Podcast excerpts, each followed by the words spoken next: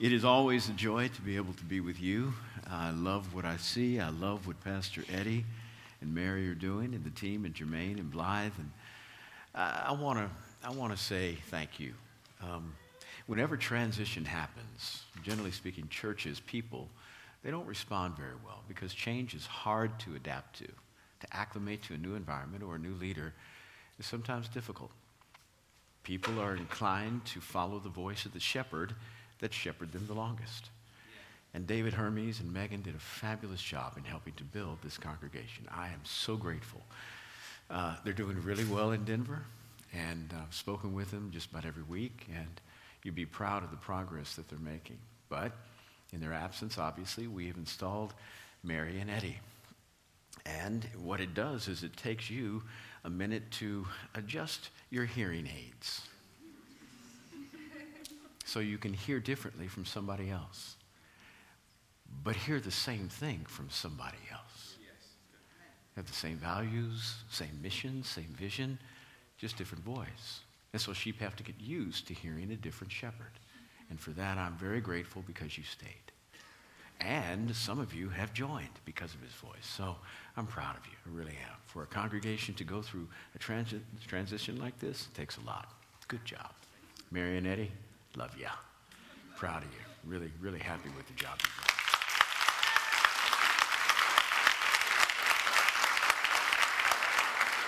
I'm going to start a series today called the, uh, on the parables of Christ. We're going to go with the first parable that Jesus gave, of which he said, if you don't get this one, you can't understand anything else I say.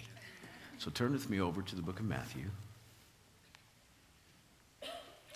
We're going to read a large portion of Scripture, Matthew chapter 13.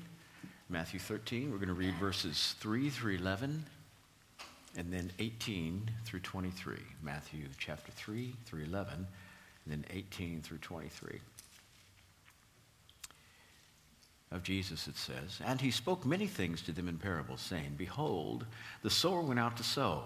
And as he sowed, some seeds fell beside the road, and the birds of the air came and ate them up. Others fell on the rocky places, where they did not have much soil, and immediately they sprang up because they had no depth of soil.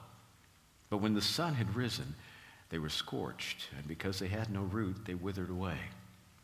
Others, verse 7, fell among the thorns, and the thorns came up and choked them out. And others fell on good soil, yielded a crop, some hundredfold, some sixty, and some thirty. He who has ears, verse 9, let him hear. And the disciples came to him and said, Why do you speak to them in parables? Jesus answered them, To you it has been granted to know the mysteries of the kingdom of heaven.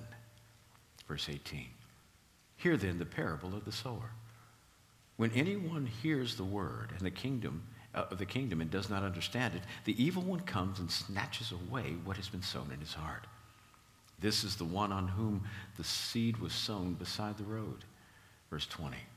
The one on whom the seed was sown in rocky places, this is the man who hears the word and immediately receives it with joy, yet has no firm root in himself, but is only temporary.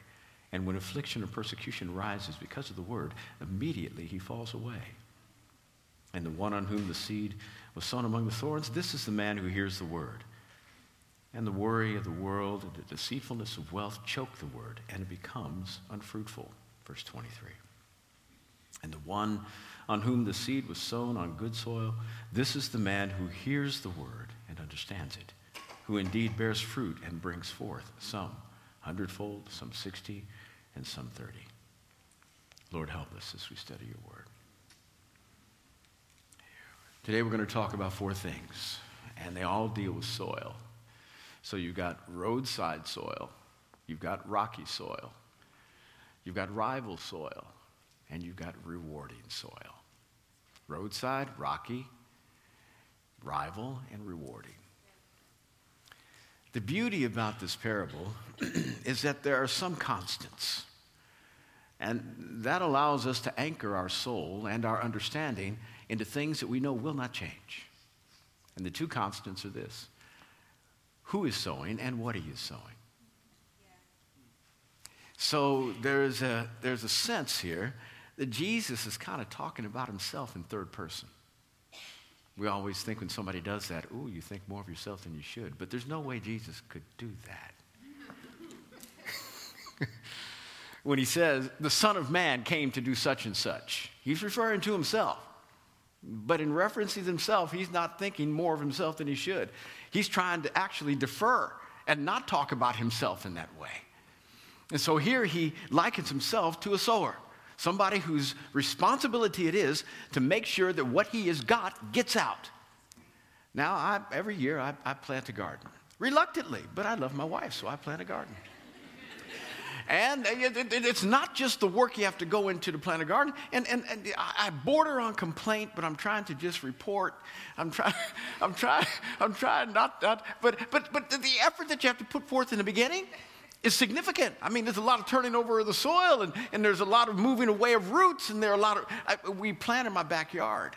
And, and, my backyard is, has been cleared of trees. But right at the edge of my property are all the trees of which it's been cleared, meaning like them. And so we back up to about two and a half acres worth of woods. And when I'm watering my garden, which I do faithfully, and I put good fertilizer in my garden, and I do everything I possibly can to make sure my garden has all it needs to produce for me, those trees, somehow or another, they know what's happening 30 feet away. And they are sending their roots every year to my garden to get all the nourishment that I'm putting in for my plants. So every year I'm in there to- uh, tilling the soil and turning it over. There are inch wide roots. Now, if you don't know what an inch wide root feels like when you're trying to turn soil, good for you. I'm really happy for you because I do know it is a job. You got to get a pickaxe out there, you got to hack, you got to pull, you got to do a lot of stuff. It takes a lot to turn over the soil, but that is small in comparison to what happens when you have to maintain the garden. Because every three days you got to go out and weed stuff, you got to pull stuff stuff you didn't plant. do you know, do you know it is, it is amazing. Have you ever seen in your front yard a corn a, a plant just show up? No, no. Green beans in your front yard, just boop, show corn. Green beans, corn. No, they, they, you mean you, so things that you want to have never show up. Things you hate do. It's just a way of life. I don't plant dandelions, they just show up. And all these other things that are, that are ground covered, I don't know what they're doing or why they're there. But I got to go out there every three days and make sure that the garden doesn't have any competition. And if that wasn't enough, I've got deer. and the deer are pesky and they are bold. They know we won't kill them. they, they know we won't kill them. And I mean, they're out there chopping up my green bean plants. They're eating my tomatoes. They're enjoying life. And I, my, my deck has a veranda on top. My deck is no more than 25, 30 feet away from the garden. And we are out there hollering at the deer, and they just.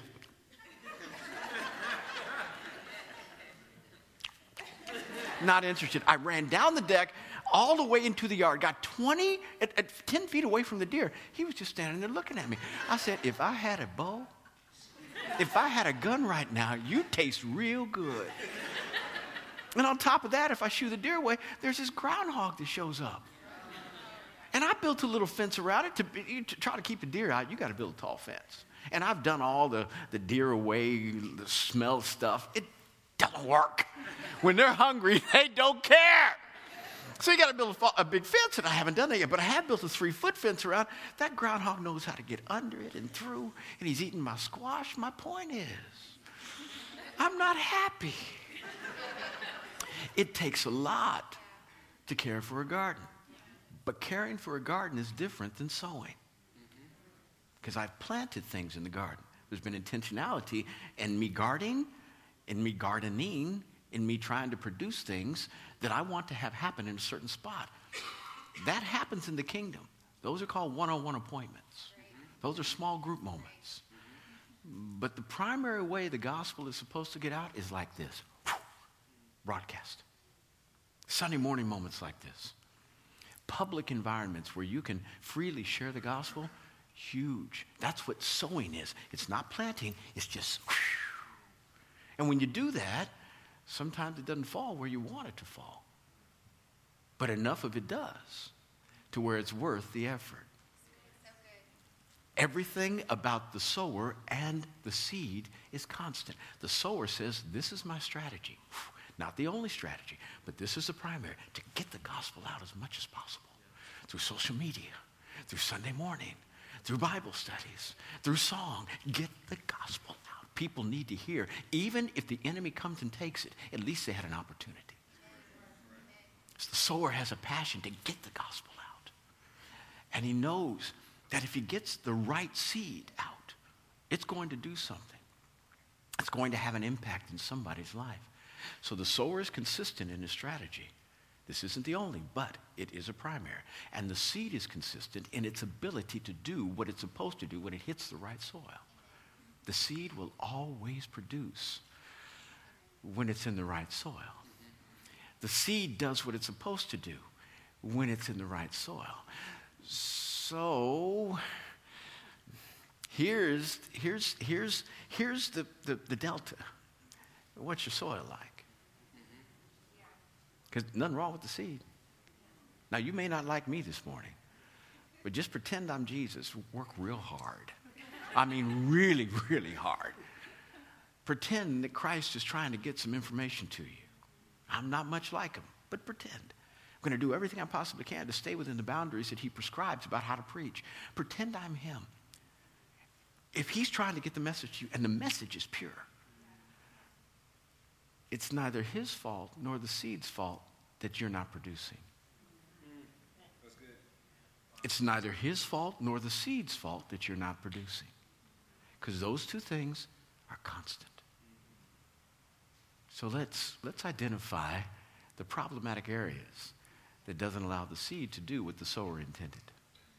Roadside soil.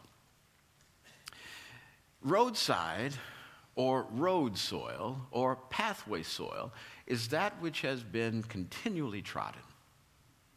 A lot of traffic on it. And generally speaking, those souls are those which have had a lot of a lot of things ride over their hearts. People haven't treated them very well. They've got opposition to everything that is true because of the pain in their soul. They've built up layer upon layer of reasons, defenses to the truth as to why in the world this can't impact me. So as soon as I'm sharing it, they are in their mind trying to fight back. There's no receptivity at all. They're thinking, okay, I got a good comeback for that. Mm, well, what about that? Mm, what about, well, is the Bible really accurate? I mean, hadn't it been changed? Hadn't it been adjusted? And they, don't, they haven't studied anything. They've just read the internet. They don't know anything about, about, about historical criticism of Scripture and, and what it means to look at the ancient texts and which ancient, texts do, are, are most reliable and how we've gotten to the Scriptures today. They have no idea. And listen, I don't assume a lot. I do trust that the Word of God is true. But I go back to, to bring the kind of evidence necessary to people that need to have it, and I study really hard so that I can give an adequate response to somebody's criticism. I'm not an idiot, at least. I'm, I'm not much. I'm, I'm, I'm, I'm not foolish with respect to trying to figure out what's most true about what I believe. I'm not the smartest guy in the bunch. I'm not the sharpest knife in the drawer but I am somebody who can give an accurate historical defense for what I know is true. Not just a theological defense, an historical defense, defense about what I know is true. So people come, here's a Bible. I mean, it's been changed, it's been written by men. I say, can I, can I, you got, you got 20 minutes? I can help you with that. They've already built up so much defense that there's no way the word can get in. So immediately, I mean, as soon as I've, I've sown it in their ear, it has been taken up by the enemy. If that's the soil of your heart today, you got an opportunity to put a plow in it. See, the, the roadside soil, it, it, might be hard, but it's not impenetrable. You, you just got to put the plow in there and allow a little bit of stuff to be opened up so that just one word gets in. And it may not be the evidence of what I know to be true that can confound all the ideas that I believe are wrong in your own soul. It just may be God loves you. Does anybody else love you like Him? What are you going to do about the fact that Jesus died for you? Regardless of what you think about everything else, what are you going to do about that fact? And when he died, he rose, proving that he was the Son of Almighty God and everything he said was true. And he wasn't like any of us because none of us would ever go into the grave and come up by ourselves. None of us. What are you going to do about that? Well, did he really rise? More evidence about the resurrection of Christ than there is about George Washington being the first president of the United States. More evidence throughout history. Public witnesses. More evidence. You drop that in their soul. Wrestle with that for a minute. Just wrestle with that. Not talking about whether it's theologically true, factually true. What are you going to do about that? And if they come to the place where they accept the seed, even if it's just a quarter of an inch, uh, mustard greens, all you got to do is put them on the ground. They, they just need about just a, a couple of grains of dirt to cover. And in about a week, pop. Don't need real, uh, don't need real depth. Just someplace. Get the, get the plow in your soul. Secondly, rocky places. This is the kind of soil that has impediments to progress. They receive it. They, oh, Jesus loved me. That's so great. That's amazing. That's great. I, am I'm, I'm, I'm, going I'm to follow. And, and they come up in a hurry. But because they didn't really get the foundations right in their life that allowed them to remove the impediments to progress of, of the roots, the, the, rocks in their soul. Yes, they might receive who Christ is, but they're not quite sure about, uh, you know, church. They're not quite sure about the Holy Spirit. They're not quite sure about all the Bible being the Word of God. They want to cross out some things. They got a lot of things down. And, and so they don't get the root that, that they need in order for them to grow. And then all of a sudden, when the persecution comes, somebody else begins to confirm the questions they have in their own soul. They're thinking, ah, oh, yeah, I was thinking about that too. And then somebody begins to really persecute them for their faith. Ah, this really isn't worth it because I don't know. I, I probably made a, a, a rash decision. You got to get the rocks out here in, um, we, we lived in Ashburn for a minute, and I planted, I did a lot of gardening in Ashburn. but it's different than gardening in Chantilly, where I now live. There, there, there's, this, there's a lot of slate, red rock, every place in Ashburn. And whether it's my builder who decided he didn't like me and decided to leave that stuff and call it soil, I don't know. Or whether it's just impossible to remove because there's so much of it, it's there. And as soon as you want to transplant a tree, you, you, you hit cling with the spade. And, and you think it's just a little stone. And then you get down deep and it winds up being this big. It's huge. And you realize if I put this, this tree on top of the stone, there's no way it's going to get any root. And so you wind up pulling all day long rocks out of the ground. It is work.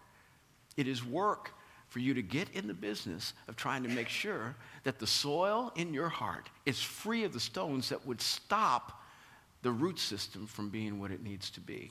Because there is, the heat of the day is on the way.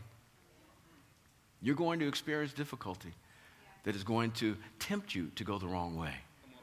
You've got to be somebody who's able to stand firm. And the enemy hates the fact that you have received that which God has given. He's going to do everything he possibly can to dissuade you. You've got to get the rocks out. Then there's the rival soil. This is the one that is most, uh, most deceptive. Because the soil that, that is, is, is in competition is a soil that hasn't been weeded. And things have grown up around it. And the interesting thing is that although the, the, the soil that was Uh, uh, of the roadside, the pathway, the seed never had an opportunity. The soil that had the rocks, the seed had an opportunity, but it was impeded because it had no root. Here, the, the, the plant grows. Plant's alive. You're a great Christian. Going to church, worshiping, all things are good. Hallelujah, Jesus. Hallelujah. All good. But after five years, we can't see any fruit. You're going to heaven. You have your ticket punched. But nobody can tell you're a believer. No fruit. There's no character development. There's no people. There aren't any people who have been won to Christ as a result of your, your influence. Nobody's really been impacted by your change of life. Zero fruit. You're alive, but it doesn't matter. Not to anybody else around you. No fruit. And most Christians are pretty satisfied with that because they're going to heaven. They're alive. They love Jesus. They're grateful. They're going to church. But they're not producing anything. And the purpose of the plant's life is to produce, not to live. I am not planting anything in my garden that doesn't, is not supposed to give me something. I'm, I take very little pleasure out of flowers. Now, I'm not, try, I'm not trying to criticize the asceticism, which might be yours. The desire for just beauty means very little to me. All these plants produce beautiful flowers before they give me fruit. But if they produce flowers without fruit, I'm not happy. I put you in the ground in order to bring something inside, not to look pretty. And most Christians are happy about just looking pretty. They're happy about appearances. They aren't interested in fruit and they allow the worries and the cares of this life to choke out that which God wants to produce. I, I, can't, I can't pay my bills, so it's hard for me to tithe, Pastor. I can't, I can't do that. Mm, I'm, I'm, I'm, I, I, I don't know about praying about going on a church plant because I've got so many, I got so many kids, I got so many concerns. I don't know about moving a new job. Oh, Pastor, we really can't have children because you know how expensive it is to bring children to the world today? These are not just, these are not just aberrant concerns. These are real concerns that are brought to pastorals, pastors all around the country all the time. The worries and cares of life prevent you from doing the will of God. God has you still on the planet. Listen, if, he, it was, if it was all about you just going to heaven, somebody should have done you a favor in the baptism and left you down just a little bit longer. If that was what it's about, I mean, you could, you could get there in a hurry. That's a little bit too morbid, isn't it? Do I need, do I, I need, I kind of need to repent for that or something. I'm sorry. Forgive me. I'll use a different analogy. You should have been taken up like Enoch. How's that? Is that better? That better? If it was all about you getting to heaven, then somebody, something should have happened after you gave your heart to Jesus so that you could do it heaven is a wonderful destination. I'm glad for it. But he left me here to do something. He didn't just leave me here to soak up resources. And a plant that's alive, that doesn't produce, just sucks up resources. Water, nutrients from the soil. It's all about them. They don't give.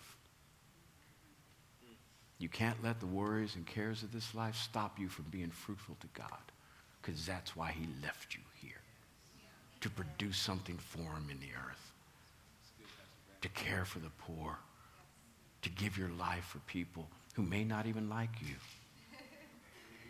to be kind to the mean, to be generous to the stingy, to love the unlovable to do the supernatural thing that evidences he is still in the earth because he uses people that nobody thought he could use. Fruitfulness in your life. And then there's the good soil. In order to have good soil, you've got to tend it. it it's hard work. Hard work. You got to have a good devotional life. You got to get up in the morning, or whether you go to bed at night before you go to sleep, read your Bible. You got to do it by Thank you very much. You got to do it every day. You need to read your Bible every day. You got to weed the garden of your soul. You've got to pick stuff out because if, you, if you're not diligent, remember, you don't plant dandelions, but they will show up in your soul. And generally, they're, they're evidenced by other people before you notice them if you let them grow big enough, you let them grow long enough, other people will say, You got a dandelion in your garden, bro. You need to get that thing out, get that thing out, get that thing out. Worse than that, you might have something that's predatory. Dandelions just compete for the soil. There are other plants that actually wrap the root system around yours and do everything they possibly can to squeeze out everything that you could get. You've got to do a lot of work to weed your garden in order to become fruitful. And it's not the kind of work that is professional. It's the kind of work that is relational. I mean what I say when I say that. I'm, I'm generally considered a professional because this is what I do for a living. But I, I don't want to be defined as such. I'm trying to be defined as a really good Christian who happens to be competent enough to do what I'm doing. I didn't go to school to learn how to be a good preacher. I didn't go to seminary to learn how to be a good pastor. I went to seminary in order to, to help me find God. I was already in ministry when I went. I Haven't finished yet. Got too many kids and had some other things. But I got all the foundational things I needed in order to make sure I stayed out of stupid. And God has helped me to build things, and I'm grateful for it. But nothing I've done is simply to become good at what I do. I've based my entire ministry on making sure that my relationship with God is so current and that I'm pleasing Him every day so well. Even if I blow it, I'm pleasing Him with my repentance. I'm pleasing Him so well that my living allows me to become competent for my doing. And I'm not substituting all that I do and saying, Lord, didn't I cast out devils? Didn't I perform many miracles? Didn't I prophesy in your name? You have to recognize me. People in my profession have to be very careful about being good at what they do. You don't want to be bad at what you do. You just want to make sure that whatever you do that's good is put in the right perspective all the time because you can begin to stroke your own soul with respect to how good you are and how, how well God is impressed because you've done something amazing. And I'll close with this. My son was seven, Joseph, and uh, he was, he's the oldest. And about seven, kids get cognizant of stuff. And it was my birthday. And uh, Mama and him decided they'd go get Daddy a gift. Socks and underwear. I needed it. I'm glad for the gift. They wrapped it, and Mama let Joseph give it to me. And whenever Joseph got excited about something when he was that age, he would lick his lips. And so he brought me the gift, and he was just, just so happy he could do something for Daddy. And I, I got the gift. I was so grateful, unwrapped it. Oh, come here, boy, that's great. Thank you so much. That was wonderful. And the Holy Spirit spoke to me. At that moment, it said, You do this to me all the time. Now, I didn't know what he was talking about. Not a clue. God speaks to me sometimes. Went through all the birthday stuff, had a good celebration. I ran upstairs, got on my knees, and said, Lord, what was that? What do you mean I do this to you all the time? What's this? He said, You know how your boy was really excited about giving you a gift? And you hugged him. And uh, he said, You do that whenever you go on a missions trip and you build a, a home for orphans overseas. Or you preach a really good sermon, or you serve the poor. You come back to me and say, is that good, God? Was that good? Was that good? And he said, Nothing wrong with it. It's just that the distinction is the difference between you and him is that you know I gave you the power to do what you do. You couldn't have done it without me. He has no idea you gave him the money to buy your own gift. wow. He thinks he really did something. These guys in Matthew chapter 7, verse 21. Jesus said, Not everyone who says to me, Lord, Lord, will be able to enter into the kingdom of heaven. I don't think this passage has, has much to do at all with glory. I think it means about, I think it's talking about the kingdom of heaven here. Because there's nothing to mention there about death. Not many who say to me, Lord, Lord, will enter into the kingdom that I want here. Our Father who art in heaven, hallowed be the name, thy kingdom come. Where? Mm, God's looking for his kingdom to come here. How? just as it is in heaven. Not many who say to me, Lord, Lord, will enter into the kingdom of heaven, but only those who do the will of my Father who is in heaven. Many will say to me on that day, Lord, didn't we prophesy in your name? Didn't we cast out devils? Didn't we perform many miracles? When you get at that level, you're a heavyweight spiritually. You got some things going on. Casting out devils, performing miracles, prophesying. Wow. And these guys are trying to prove something to God with respect to their entrance into his kingdom here. And he says, ah, Depart from me, you who practice lawlessness. I never knew you. So, how could guys who are in my profession, better than me, not get in to all that the kingdom has for them here? It's because they didn't recognize that you cannot substitute your performance for your relationship. You can't. God has, it's not, it's simply because you know God doesn't mean he's going to acknowledge you. Because the best we can know God is kind of like we know celebrities. I mean, he's infinite, y'all. He's infinite. I'm grateful that he gives me as much knowledge about him as I have. I am so grateful. I know him. It's good, but I don't know him. How do you know infinite, you finite you? How can the finite ever know the infinite fully? You can't. All we're doing, all we're doing when we get to know him is decreasing our vast amounts of ignorance. he is that vast. So the little bit that we do know, we need to thank him for because that's huge because we used to be even more dumb than we are now. It's great. It's just great. But we know them like we know celebrities or, or athletes. We see what, what they do. We hear them speak. And when we see them and hear them, we see them on the street or in the mall. Tom Brady, hey, how you doing? We call out their, we call them by their first name. Beyonce. we think we know them because we've seen and hear what they do. but the issue is not so much how much we know them. If, if you were to go to Beyonce's house, though you think you know her, knock on her door and say, Can I have dinner with you tonight? What would she say? Who are you? You gain access. You gain access not because you say you know them. You gain access because they know you. You want access with God? You cannot substitute your performance for your relationship.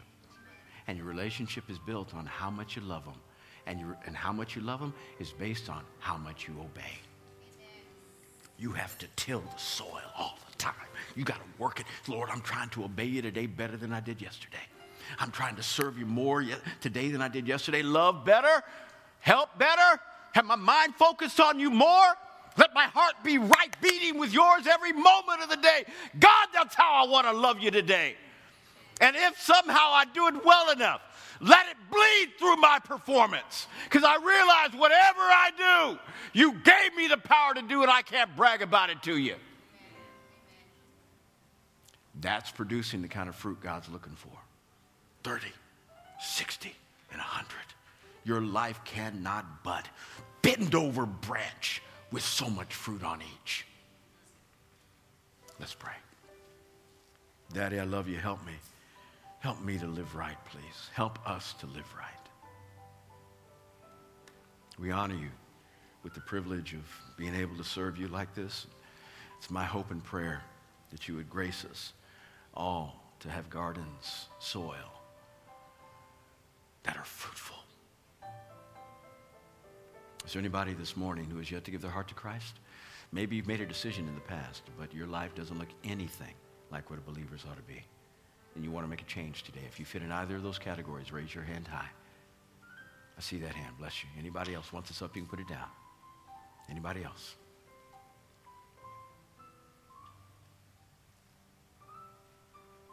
All right, you who raised your hand, pray, pray this prayer with me. Say, Father in heaven, forgive me. I'm sorry for the way I've lived. I choose to turn away from everything I know to be sin and to follow you with all of my heart. Thank you for loving me. Thank you for forgiving me. And thank you for giving me the privilege of calling Jesus the Lord of my life. In Jesus' name, amen. You who prayed that prayer, we've got some real resources for you to help you so that you can grow in your relationship with Christ, come down front, talk to some people who can pray with you about the most important issues of your life. Church, you're amazing. Thanks for listening to me today.